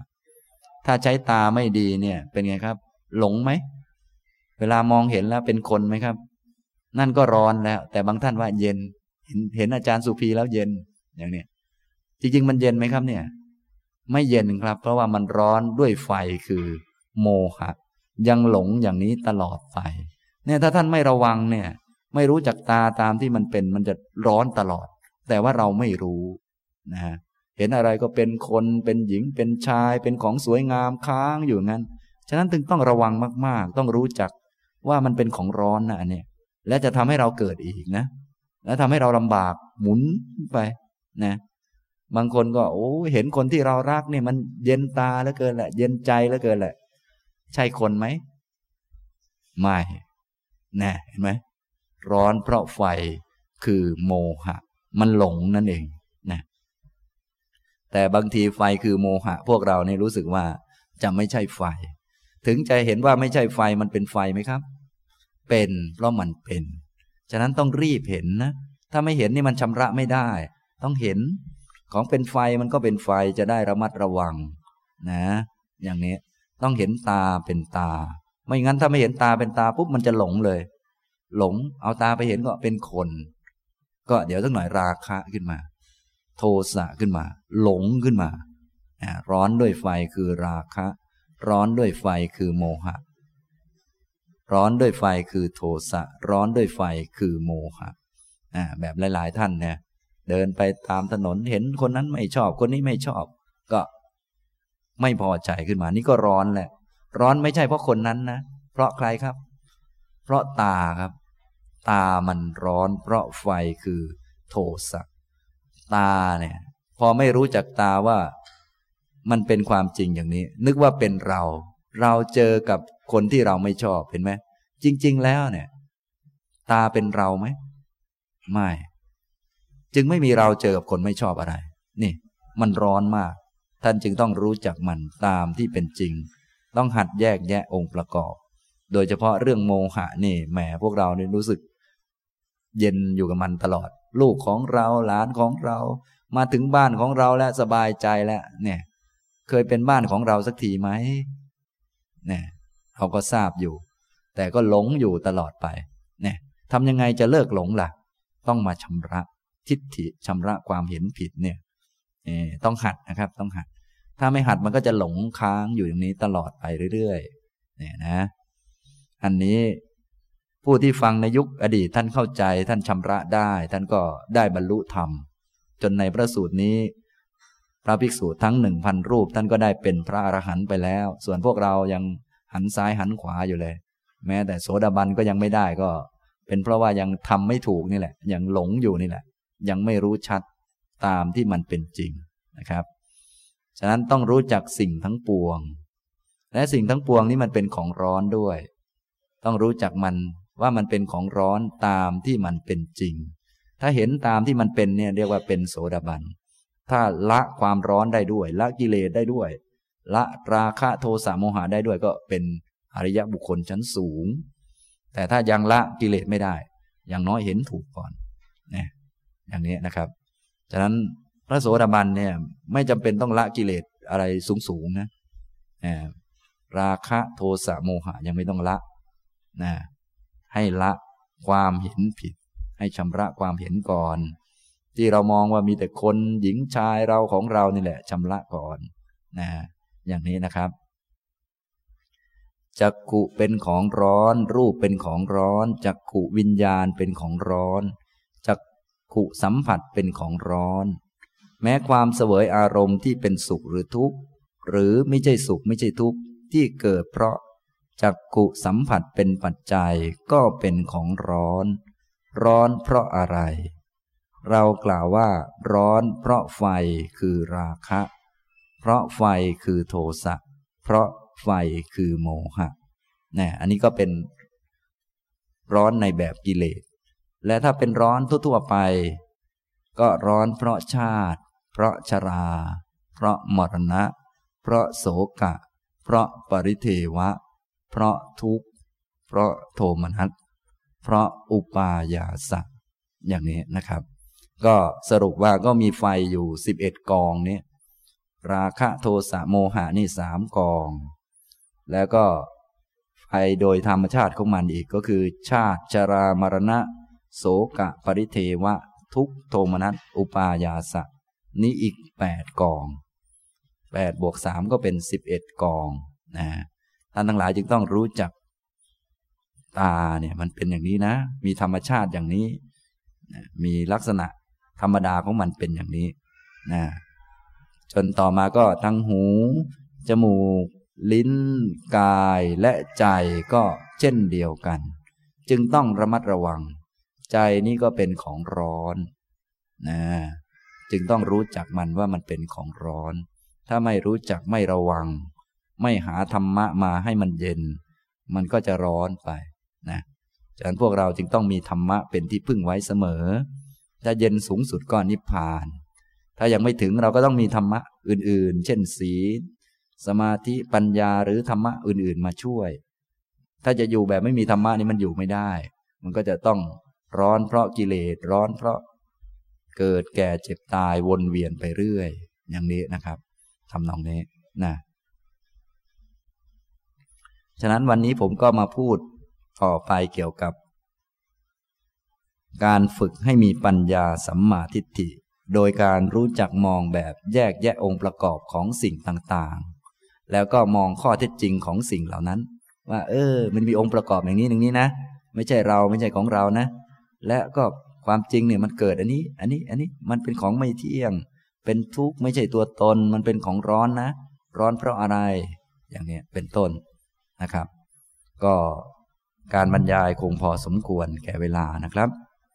ต่อไปจะตอบปัญหาท่านที่เขียนถามไว้เล็กน้อยนะครับ ท่านนี้เขียนถามมาสามข้อ ข้อหนึ่งกราบอ่าท่านเขียนก่อน กราบสวัสดีอาจารย์ที่เคารพ ข้อหนึ่งพระโสดาบันจะละสักกายทิฏฐิตลอดเวลา หรือว่าละได้เฉพาะสักกายทิฏฐิที่เกิดขึ้นนะพระโสดาบันเนี่ยละได้ตลอดเลย ไม่มีสักกายทิฏฐิเกิดขึ้นเลย กิเลสนี้ก็เป็นสังขาร กิเลสไม่ได้เกิดตลอดนะ ความเห็นผิดไม่ได้เกิดตลอด นานๆเกิดครั้งหนึ่ง แต่พวกเราเนี่ยบางทีไม่นานหรอกแป๊บเดียวก็เกิดอยู่เรื่อย เกิดอยู่เรื่อยนะ เกิดบ่อยนะครับ อย่างนี้ พอคนเป็นพระโสดาบันแล้ว สักกายทิฏฐิคือความเห็นผิดนี้ไม่เกิดอีกเลย ไม่เกิดอีก เรียกว่าละได้เด็ดขาดอย่างนี้นะครับ ตอนนี้พวกเราตอนฟังธรรมปกติถ้าท่านใดสนใจธรรมะ มีสติดีสมาธิดี ปัญญาดีก็ไม่มีสักกายทิฏฐิอะไรนะแต่พอไปกระทบทางตาไปฟังเสียงดา่ามีเขาว่า เออ แกนี่เป็นควายนะ เราก็โอ้เราเป็นควาย เรามาแล้ว เนี่ยเรานี่คือสักกายทิฏฐินี้พอเข้าใจไหมครับ สักกายทิฏฐิมันเกิดขึ้นนะแต่ที่จริงแล้วมันมีแต่เสียง มีหู มีเสียงมากระทบ และมีความคิดขึ้นมาเฉยๆแล้วคนนี้ก็เห็นผิดด้วยไปยึดว่าเราเป็นอย่างนั้นจริง ๆ แกนี่เป็นคนเลวนะ อย่างนี้เราก็รู้สึกแหมใช่ เราเป็นคนเลวแกผิดนะ เอาฉันผิดอะไร อย่างนี้ นี่มันหลง ไอสักกายทิฏฐิมันเกิดเป็นครั้งครั้งที่มีความรู้สึกว่าเป็นเราขึ้นมาจริงจังนั่นแหละ เราของเราจริงจัง นี่บ้านของเรานะนะอพอมีคนชมว่า โอ้บ้านของคุณสวยนะ เราก็ขึ้นเลย ให้รู้ซะบ้างว่าไผเป็นไผ เราเป็นอย่างนี้โอ้ยขึ้นเลยผมรู้จักคนใหญ่คนโตนะครับ อย่างนู้นอย่างนี้เอาเป็นไงล่ะ ไปเลย นั่น คือสักกายทิฏฐิมันเกิดเป็นครั้งครั้งไม่ได้เกิดตลอด แต่ถ้ายังเป็นปุถุชนอยู่มันมีโอกาสเกิดอยู่ด้วยจากการกระทบทางตาก็ดี ทางหูก็ดี อย่างนู้นอย่างนี้นะแค่อย่างเราเป็นคนไทยนี่นะ ตอนนี้ไม่รู้สึกว่าเราเป็นคนไทยอะไร แค่ไปเจอฝรั่งเท่านั้นแหละ เออ ไปเจอฝรั่ง ฝรั่งตัวสูงมาก แม่ฝรั่งมันตัวสูงเว้ยเราเป็นคนไทย เราตัวเตี้ยกว่ามัน อย่างเนี้ย เราขึ้นมาแล้ว เห็นไหมครับสักกายทิฏฐิขึ้นมาเลย อย่างนี้พอเข้าใจไหมครับ อย่างนี้นะบางท่านแก่แล้วเห็นเด็กก็ยังเกิดสักกายทิฏฐิได้ โอ้ เด็กหนุ่มเด็กสาวนี่มันแข็งแรงเนาะเราแก่แล้วไม่แข็งแรง แน่ เราแก่แล้ว จริง ๆ ที่ไม่แข็งแรงคือร่างกาย ใช่เราไหมครับ ไม่ใช่ ที่เราเนี่ยคืออะไรสักกายทิฏฐินี่ สักกายทิฏฐิมันเกิดเป็นครั้งครั้งฉะนั้นท่านทั้งหลายจึงต้องฝึกชำระ โดยการเห็นถูกบ่อยๆ พอเห็นถูกบ่อยๆ มันก็ พอเป็นโสดาบันมันก็ละได้ขาดเลย ไม่เกิดอีกนะอย่างนี้ทำนองนี้นะครับ ข้อที่สองนางวิสาขาในสมัยพุทธกาลหลานนางเสียทำไมนางจึงร้องไห้มากมาย ทั้งที่นางเป็นพระโสดาบัน พระโสดาบันเนี่ยยังละความรักยังไม่ได้ ละความโกรธยังไม่ได้นะฉะนั้นมีรักกี่อย่างก็ทุกเท่านั้นแหละ แต่ว่าท่านไม่เห็นผิด พระโสดาบันนางวิสาขาเป็นพระโสดาบันท่านก็เห็นว่า หลานเนี่ยไม่ใช่หลานของเราจริง ๆ แต่เป็นหลานของเราอยู่ชาติหนึ่ง เราก็ไม่มีจริง หลานก็ไม่มีจริง แต่ความรักหลานนั้นยังมีอยู่ พอรักรักใครก็ทุกข์เพราะคนนั้น ก็เป็นเรื่องธรรมดาอย่างนี้ทำนองนี้นะครับ แต่ว่าท่านก็ไม่โทษหลานที่ตาย ท่านก็ไม่โทษว่าหลานไม่สมควรตายอะไร แต่รู้ว่า โอ้ ความเศร้าโศกนี้เกิดเพราะความรัก แต่ถ้าเป็นพวกเรา เราโศก เพราะหลานตายเนี่ยแต่นางวิสาขา ความโศกนี้เกิดเพราะความรักหลาน ส่วนหลานตายเป็นเรื่องธรรมดา ส่วนพวกเรา แม่หลานไม่น่าตายเลย เราเศร้าเพราะหลานตาย ต่างกันไหมครับ ต่างกัน เห็นไหมต่างกัน ความเห็นต่างกันมากนะฉะนั้นพอความเห็นต่างกันอย่างนี้ พวกเราจึงโศกมาก และบางทีก็กินไม่ได้นอนไม่หลับ บางทีก็ไปทำพิธีกรรมมงคลตื่นข่าวอะไรเยอะแยะส่วนพระโสดาบันท่านไม่โศกนาน โศกแป๊บเดียวก็เลิกแล้ว เพราะท่านเห็นว่า อ่าทุกคนตายเป็นธรรมดาอ่าพอรักหลาน ความโศกก็เกิดขึ้น ที่เศร้านี้ไม่ใช่เพราะหลานตาย แต่เป็นเพราะรักหลานอย่างนี้หลานก็ตายไปตามกรรม ส่วนพวกเราอาจจะคิดแหมหลานนี่ไม่น่าตายเลยเศร้าเพราะหลานมันตาย หลานมันตายเพราะโน่นเพราะนี่ก็คิดไปเรื่อยนะอย่างนี้นะครับ ต่อมาข้อที่สามการพิจารณาอริยสัจสี่ พิจารณาในแง่อื่นๆ ก็ได้ใช่ไหม เช่น ตาเห็นรูป หูได้ยิน หรือว่าปฏิจจสมุปบาท ลงอริยสัจ หรือว่าพิจารณาแง่ไหนลึกซึ้งคะ อาจารย์ช่วยแนะนำด้วยค่ะ กราบขอบพระคุณ การพิจารณาอริยสัจเนี่ย จะพิจารณาแบบไหนก็ได้ ก็จริงๆนะ่ะที่เราพิจารณาอยู่ที่ผมแนะนำเนี่ย ก็อยู่ในส่วนของอริยสัจนั่นแหละ แต่ยกบางข้อมาพูด เช่นตา ให้รู้จักตาว่าเป็นตา ตานี้ก็คือทุกขอริยสัจนั่นแหละ ถ้าเรารู้จักตาว่าเป็นตาตาเป็นของไม่เที่ยง ก็คือรู้จักทุกขอริยสัจนั่นแหละนะนี่พอเข้าใจไหมครับเนี่ยนะถ้าคนได้มองลึกซึ้งขึ้นว่าได้ตามาเพราะอะไร เป็นคนมาเพราะอะไรว่า โอ้เป็นเพราะมาตามกรรมนี่เอง กรรมก็เกิดเพราะอุปาทาน อุปาทานก็เกิดเพราะตัณหา อันนี้ก็รู้เหตุให้เกิดทุกข์แล้ว อย่างนี้นะ ฉะนั้นที่ได้แนะนำให้ท่านทั้งหลาย พิจารณารูปก็ดีนามก็ดี มองขันห้าก็ดี สิ่งเหล่านี้ก็อยู่ในเรื่องอริยสัจดีเอง เพียงแต่ยกบางส่วนมาพูดนะยกบางส่วนมาก่อน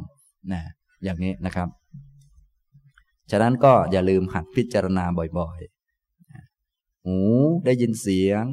หูนี่ก็ไม่ใช่ของเรา หูรู้จักหูว่าเป็นหูก็คือ รู้จักทุกนั่นเอง มันไม่ใช่ตัวไม่ใช่ตน ที่มีหูขึ้นมาเนี่ยก็เป็นเพราะทำกรรมมา ตัวกรรมตัวตัณหาอุปาทานนี้ ก็เป็นเหตุให้เกิดหูนี้ อย่างนี้ทำนองนี้นะครับ ต่อไปอีกท่านหนึ่งนะครับ ท่านนี้ก็เขียนมาสองข้อเช่นกันนะกราบสวัสดีอาจารย์สุภีทุมทอง ข้อหนึ่งในอดีตเคยทำกรรมไม่ดี ปัจจุบันเดินตามมรรคเลยคิดว่า ถ้ารู้ธรรมะตั้งแต่เด็กชีวิต คงเดินถูกทาง เลยอยากถามว่าความคิดไม่ดีต่างๆ ที่เคยทำทุจริตในอดีตมันมาจากไหน ทั้งที่ปัจจุบันรู้ว่ามันไม่ดี และไม่กลับไปทำอีก หรือว่าเป็นเพราะเกิดมาต้องใช้กรรม กลาเรียนอาจารย์ชี้แนะด้วยค่ะท่านนี้อดีตเคยทำไม่ดีมา ปัจจุบันมาเดินตามมรรคก็ขออนุโมทนาด้วยนะครับ สิ่งต่างๆเป็นของไม่เที่ยงนะ ของไม่ดีก็แล้วไปแล้ว ให้รู้จักสิ่งไม่ดีว่าไม่ดีและสำรวมระวังในการต่อไป อันนี้ก็นับว่าเป็นความเจริญในอริยวินัย ทีนี้ท่านก็เลยถามว่า แล้วสิ่งไม่ดีในอดีตนะ่ะที่ท่านเคยเป็นมันมาจากไหน อันนั้นมันมาจากกิเลสครับ มาจากความไม่รู้นะ ปกติแล้ว พวกความเห็นผิดก็ดีอะไรก็ดี ที่เป็นความเห็นผิดผิดทำให้เกิดความคิดผิดผิดเนี่ยก็มาจากเหตุสองประการหลักๆ อันที่หนึ่งก็คือปรโตโคสะ คือเสียงจากผู้อื่น แต่ไม่ใช่เสียงพระพุทธเจ้า เป็นเสียงของชาวโลกเขา เสียงของคนโน้นคนนี้สื่อต่างๆ อะไรต่อมีอะไรต่างๆ ถ้าเราไม่ระวังเนี่ยเราก็รับสื่อเข้ามา เสพสื่อเข้ามา เหมือนเด็กเกิดมาเนี่ย เขาก็ไม่ได้ชั่วมาแต่กำเนิดหรอก เขาก็เกิดมาเป็นผลของกรรมมา ต่อมาถ้าอยู่ในสังคมไม่ค่อยดีนักนะถ้าพื้นฐานของเขาไม่ค่อยดีเขาก็ไปตาม มีเสียงต่างๆ คนนั้นสอนคนนี้ว่าอย่างนั้นอย่างนี้ อันนี้ก็คือเสียงจากข้างนอก สิ่งแวดล้อมอันหนึ่ง อันที่สองก็คืออโยนิโสมนสิการะ การทำไว้ในใจโดยไม่แยบคาย การไปคิดตาม เหตุผลของสิ่งที่ผิดนั้น สิ่งที่ผิดนี้ก็ดูมีเหตุผลเหมือนกันนะ ของที่ไม่ดีทั้งหลายมีเหตุผลเยอะ ถ้าเราไปคิดตามเหตุผลของสิ่งไม่ดีนั้น ความเห็นผิดก็จะเกิดขึ้นนะสมมุติมีคนด่าเรามา เอ๊ะ เราไม่ได้ทำผิดอะไร ไม่น่ามีคนด่าเรานะเราก็คิดไป ถามเพื่อนดูก็ เออ ใช่ใช่ใช่ทำถูกไม่น่ามีคนด่าแน่อย่างนี้ก็เห็นผิดแล้วเริ่มเห็นผิดไป อย่างนี้นะครับ ฉะนั้นความเห็นผิดทั้งหลายที่เกิดขึ้นในโลกนี้ก็เกิดจากเหตุสองประการ อันที่หนึ่งก็คือ การฟังผู้อื่นหรือมีเพื่อนไม่ดี สิ่งแวดล้อมไม่ดี ในโลกนี้ส่วนใหญ่มีแต่คนเห็นผิด ตระกูลครอบครัวที่มีสัมมาทิฏฐินี่น้อยมาก ชาวโลกเต็มไปด้วยคนไม่รู้ ท่านทั้งหลายจึงมีโอกาสที่จะทำผิดได้ง่ายมาก เพราะว่าคนโดยทั่วไปเขาไม่รู้เรื่อง พอคนทั่วไปไม่รู้เรื่องก็ไปฟังเขาเนาะพอฟังเสร็จแล้วก็คิดตามเขา ไอ้คิดตามเขานี่เรียกว่าอโยนิโสมนสิการ การคิดตามเขา พอคิดไปคิดมาก็จะเกิดเป็นทิฏฐิเป็นความเห็น ทีนี้ความเห็นมันผิดเป็นมิจฉาทิฏฐิก็คิดผิด พูดผิดทำผิดนะชาวโลกโดยส่วนใหญ่จึงทำผิดพูดผิดกัน ก็เป็นเพราะเห็นผิด ที่เห็นผิดก็เป็นเพราะว่าสิ่งแวดล้อม คนแวดล้อม โลกนี้ไม่รู้เรื่อง เขาฟังแล้วก็คิดตามโลกโลกนะส่วนพวกเราก็ออกจากโลกนั่นแหละคือ มาฟังพระพุทธเจ้า แล้วก็คิดพิจารณาตามพระพุทธเจ้านะมีปรโตโคสักเสียงจากพระพุทธเจ้า มีโยนิโสมนสิการะ พิจารณาตามที่พระพุทธเจ้าสอนไว้ ก็จะได้เป็นสัมมาทิฏฐิ เห็นถูกต้อง พอเห็นถูกต้องก็จะได้คิดถูกต้อง พูดถูกต้องต่อไปอย่างนี้นะครับ อันนี้นะ นี้ท่านนี้ได้ถามถึงความไม่ดีในอดีตนี้มันมาได้ยังไงนะมาจากสิ่งแวดล้อมที่ไม่รู้เรื่องกับเราไปคิดตามเขานะอย่างนี้นะครับ ฉะนั้นที่พวกเราเกิดมาเนี่ยกรรมก็ได้ประมวลมาแล้วให้มาเกิดเป็นคน พอเกิดมาแล้วก็มารับผลของกรรมนี้ส่วนหนึ่ง ส่วนกรรมใหม่ก็ทำตามความเห็น พอเห็นผิดก็คิดผิดทำผิดพูดผิดอย่างนี้นะครับ มนุษย์เราจึงมีสองส่วนนะครับสองส่วน ส่วนที่นับผลของเก่าอันหนึ่งกับส่วนที่ทำอันใหม่เพิ่มขึ้นมาอีกอันหนึ่งนะที่พวกเราได้เห็นได้ยินได้ดมกลิ่นลิ้มรสได้มีชีวิตอยู่อย่างนี้อย่างนี้ อันนี้ กรรมได้ประมวลมา ให้มาเกิด ได้เจอสถานการณ์นี้ได้พบกับคนนั้นคนนี้ ได้อยู่ประเทศไทยนี้ อย่างนี้ นี้เป็นผลของกรรมเก่า ทีนี้ในระหว่างที่อยู่ก็ยังมีการกระทบเรื่องราวต่างๆ เกิดเป็นกิเลส ถ้าคนที่ไม่ได้ฟังธรรมเห็นผิดก็คิดผิดพูดผิดทำกรรมไม่ดี วนเวียนหมุนอยู่อย่างนั้นนะก็เกิดใหม่ไปเรื่อย อย่างนี้นะ ทำตรงนี้ ข้อที่สองการปฏิบัติตามอริยมรรคแปดจะผ่านพ้นวิบากกรรมไปได้ใช่ไหมคะ ใช่นะครับ มีแต่การปฏิบัติตามอริยมรรคเท่านั้นที่จะพ้นจากกรรมและก็วิบากไปได้นะส่วนการพ้นก็จะพ้นไปตามลำดับ เริ่มจากพ้นจากกรรมที่ไม่ดีก่อนอ่าถ้าเป็นคนเห็นถูกต้องรู้จักสิ่งไม่ดีว่าไม่ดี รู้จักทุจริตทั้งสิบว่าไม่ดีไม่ควรทำเราก็งดเว้นเสีย อันนี้ก็พ้นจากกรรมไม่ดีมาแล้วพ้นจากกรรมไม่ดีมา พอพ้นจากกรรมไม่ดี ก็ไม่ต้องไปตกอบาย ก็พ้นจากภพภูมิที่ไม่ดี พ้นจากกรรม พ้นจากวิบาก ต่อมาก็ปฏิบัติสูงยิ่งขึ้นไป ยิ่งขึ้นไปก็สามารถที่จะพ้นจาก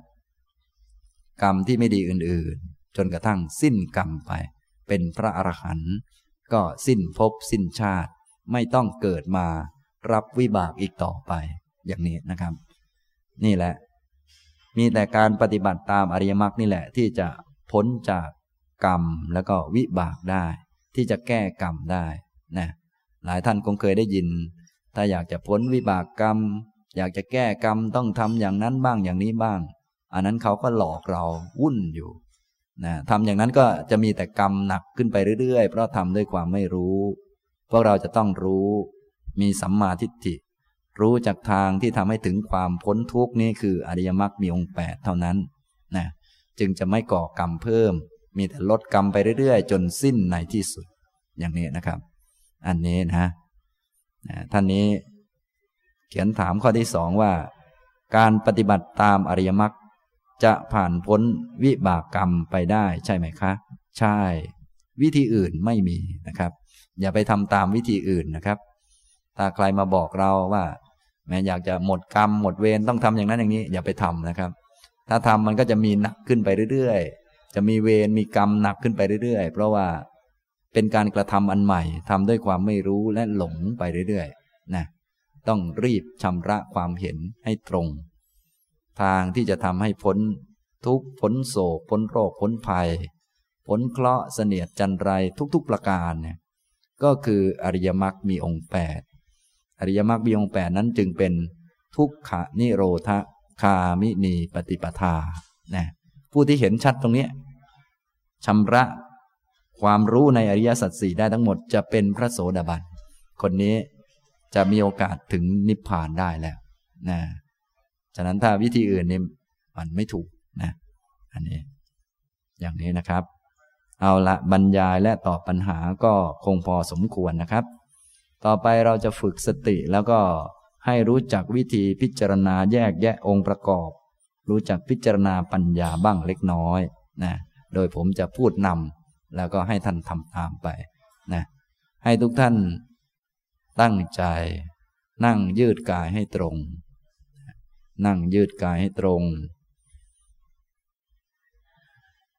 ตั้งใจนั่งยืดกายให้ตรง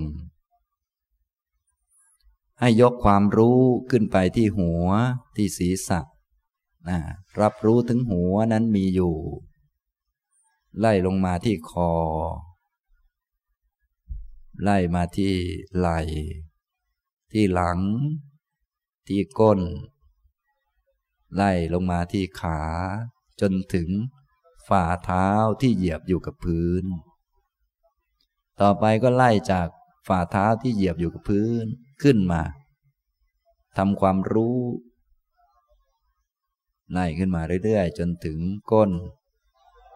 หลัง ไหล่คอและหัวนะอันนี้ก็คือให้มี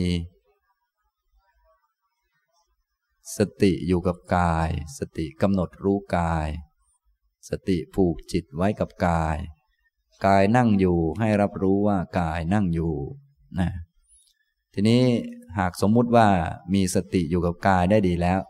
ก็น้อมนำจิตนี้พิจารณาส่วนประกอบของกาย ให้ทุกท่านน้อมจิตไปที่เส้นผม ที่อยู่บนหัว ให้รับรู้ถึงเส้นผมว่าเป็นเส้นผม รู้สึกถึงเส้นผมที่มีอยู่บนหัว เส้นผมกับหนังหัวมันไม่รู้จักกัน เส้นผมก็เป็นเส้นผม หัวศีรษะเนี่ยก็เป็นศีรษะ ต่อมาทำความรู้สึกไปที่ขนที่มีอยู่ตามตัว ขน ก็ไม่ใช่เส้นผม เป็นขนเป็นส่วนหนึ่งของกาย เป็นขัน กองกองหนึ่งคือรูปนะ ต่อมาก็ทำความรู้สึกไปที่เล็บ ที่นิ้ว มือ ทั้งสิบนิ้ว และที่นิ้วเท้า ทั้งยี่สิบเล็บ นั่นก็ไม่ใช่ผม ไม่ใช่ขน เป็นคนละส่วนกัน มันไม่รู้เรื่องเล็บเนี่ย เป็นรูปเป็นรูปประขัน ต่อมาก็ทำความรู้สึกไปที่ฟัน ฟันของเราที่อยู่ในปาก มีหลายฟันทำความรู้สึกไปเฉยๆแค่ทำความรู้สึกไปก็จะรู้ว่าฟันมีอยู่ ฟันนะนั่นฟันก็ไม่ใช่เราไม่ใช่ของเรา ฟันก็เป็นรูป ฟันไม่ใช่ผม ไม่ใช่ขน ไม่ใช่เล็บ มันไม่รู้จักกัน มันเป็นรูป ต่อมาก็ทำความรู้สึกไปที่หนังที่หุ้มร่างกายไว้ หนังที่หุ้มร่างกายนี้ก็ไม่ได้ใหญ่โต แล้วก็ไม่ได้หนาอะไรมากนะบางนิดเดียว แค่ถูกเข็มจิ้มเท่านั้นหรือว่าถูกขูดอะไรเล็กน้อยก็ ถึงเลือดข้างในแล้วนะเนี่ยหนัง หนังก็ไม่ใช่ผม ไม่ใช่ขน ไม่ใช่เล็บไม่ใช่ฟัน คนละส่วนกัน เป็นคนละองค์ประกอบกัน ทั้งห้าส่วนเนี่ยมารวมเข้ามาที่ร่างเนี่ย ก็เลยเรียกว่าคน เรียกว่ามนุษย์ขึ้นมา เนี่ยมันไม่มีคนจริง มันมีหลายส่วนมาประกอบกันนะนี่เวลาท่านมีสติดีสมาธิดี ลองหัดน้อมจิตตามที่ผมแนะนำเนี่ยดู ผม นะทำช้าๆนึกดู ขน เล็บ ฟันหนัง หนังฟันเล็บขนผมทำช้าๆกลับไปกลับมานะเพื่อให้เห็นชัดว่า ตัวเราที่นั่งนั่งอยู่ที่มันเหมือนก้อนเหมือนแท่งเนี่ย จริง ๆ ไม่ใช่เป็นก้อนเป็นแท่ง เป็นเส้นผมมาวางอยู่บนหัว เป็นขนมาแปะแปะไว้ เป็นเล็บ เป็นฟันเป็นหนังมารวมกันอย่างนี้ และทุกส่วนก็ล้วนไม่เที่ยงไม่แน่ไม่นอนทั้งนั้นอย่างนี้นะหัดทำอย่างนี้บ่อยๆ เวลาที่มีสติมีสมาธิก็หัดสังเกต หัดน้อมนำจิตตามไป อย่างนี้ก็จะทำให้ค่อยๆ มีปัญญาขึ้นมานะครับ เห็นคนอื่นก็คล้ายกัน